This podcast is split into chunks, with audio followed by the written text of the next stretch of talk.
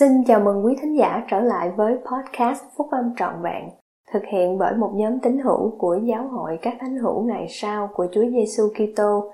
Chúng tôi xin được chia sẻ cùng quý vị các nguyên tắc phúc âm giúp chúng ta có một cuộc sống hạnh phúc từ những bài viết đăng trong các tạp chí của giáo hội phát hành định kỳ vào mỗi tháng.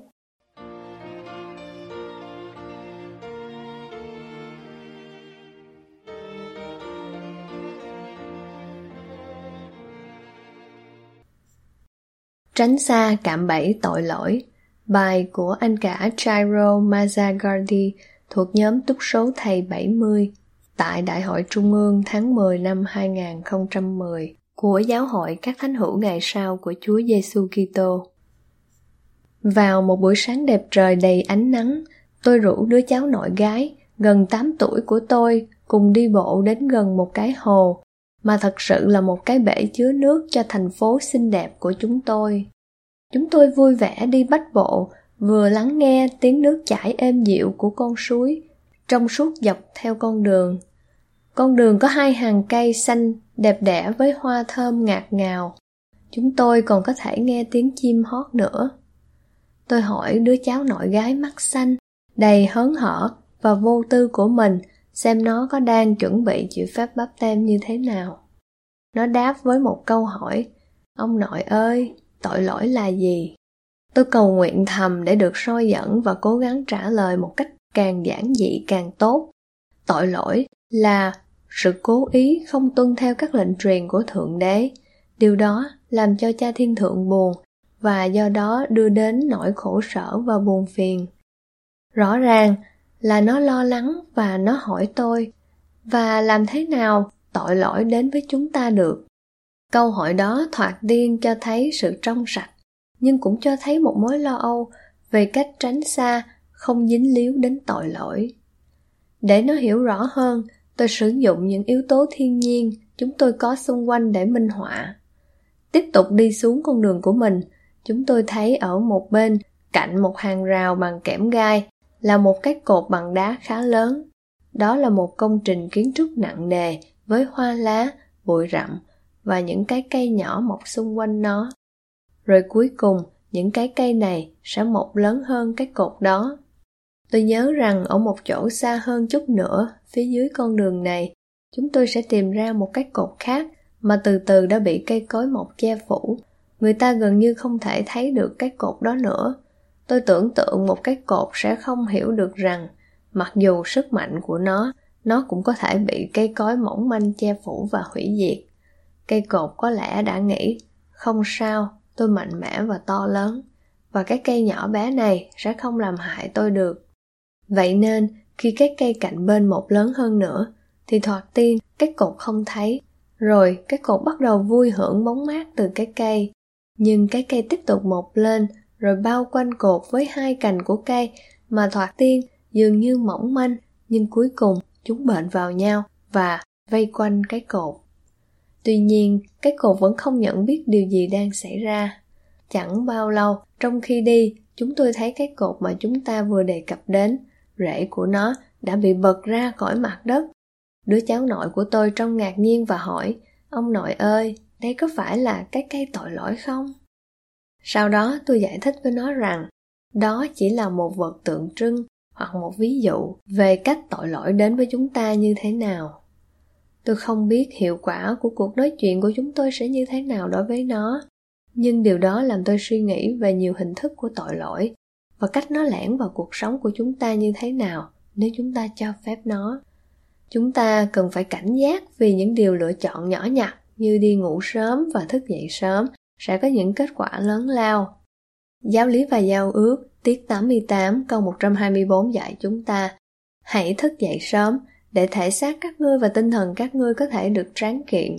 Những người đi ngủ sớm thì thức dậy một cách thanh thản với cơ thể và tinh thần được tráng kiện cũng như được Chúa ban phước nhờ vào sự vâng lời. Điều có thể dường như không quan trọng lắm như đi ngủ trễ, không cầu nguyện một ngày, bỏ không nhịn ăn hoặc vi phạm ngày sa bát như những điều lầm lỗi nhỏ sẽ làm cho chúng ta dần dần đánh mất khả năng bén nhạy cho phép mình làm những điều tệ hại hơn khi còn niên thiếu Giờ tôi phải trở về nhà là 10 giờ đêm. Thời nay, đó là giờ để đi ra ngoài vui chơi. Tuy nhiên, chúng ta biết rằng ban đêm thì có một số điều tệ hại nhất xảy ra. Trong những giờ khuya, có một số người trẻ tuổi đi đến những chỗ có môi trường không thích hợp, nơi mà âm nhạc và lời ca không cho phép họ có được sự đồng hành của Đức Thánh Linh. Sau đó, trong những trường hợp này, họ dễ dàng trở thành con mồi của tội lỗi.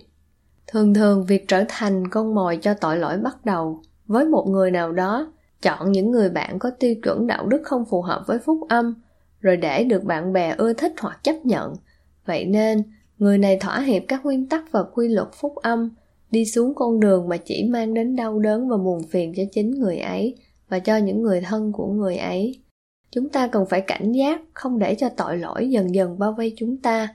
Các hình thức của tội lỗi có ở khắp nơi, ví dụ, ngay cả trong máy vi tính hoặc điện thoại di động. Những kỹ thuật này rất hữu dụng và có thể mang đến lợi ích lớn lao cho chúng ta, nhưng cách sử dụng chúng không thích hợp, như bị lôi cuốn vào những trò chơi làm phí phạm thời giờ, hoặc tệ hại hơn nữa là hình ảnh sách báo khiêu dâm, đều có sức hủy diệt hình ảnh sách báo khiêu dâm hủy diệt chí khí và làm cho người sử dụng nó chìm dần trong vũng lầy ô trọc mà cần phải được giúp đỡ nhiều mới có thể thoát ra được con yêu quái ghê gớm này gây ra đau đớn, khổ sở cho người sử dụng nó lẫn con cái vô tội. Người phối ngẫu, cha mẹ và những người thân của người ấy nữa. Trái của niềm hoang lạc nhục dục là nỗi cay đắng và buồn phiền. Trái của sự vâng lời và hy sinh là sự tuyệt vời và niềm vui trường cửu. Những quyết định về các tiêu chuẩn đạo đức để tuân theo cần phải được chọn trước, chứ không chờ đến lúc bị cám dỗ.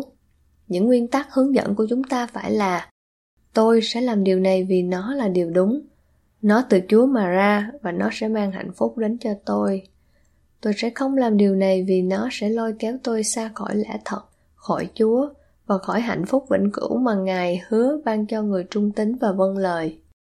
Vì Đức Chúa Cha biết rằng chúng ta sẽ lựa chọn sai, nên trong kế hoạch yêu thương kỳ diệu của Ngài, Ngài đã ban cho một đấng cứu rỗi của thế gian để chuộc tội lỗi cho tất cả những người nào hối cải những người đến cùng Ngài tìm kiếm sự giúp đỡ, an ủi và tha thứ, cũng như những người nào sẵn lòng mang danh Ngài, Chúa Giêsu Kitô.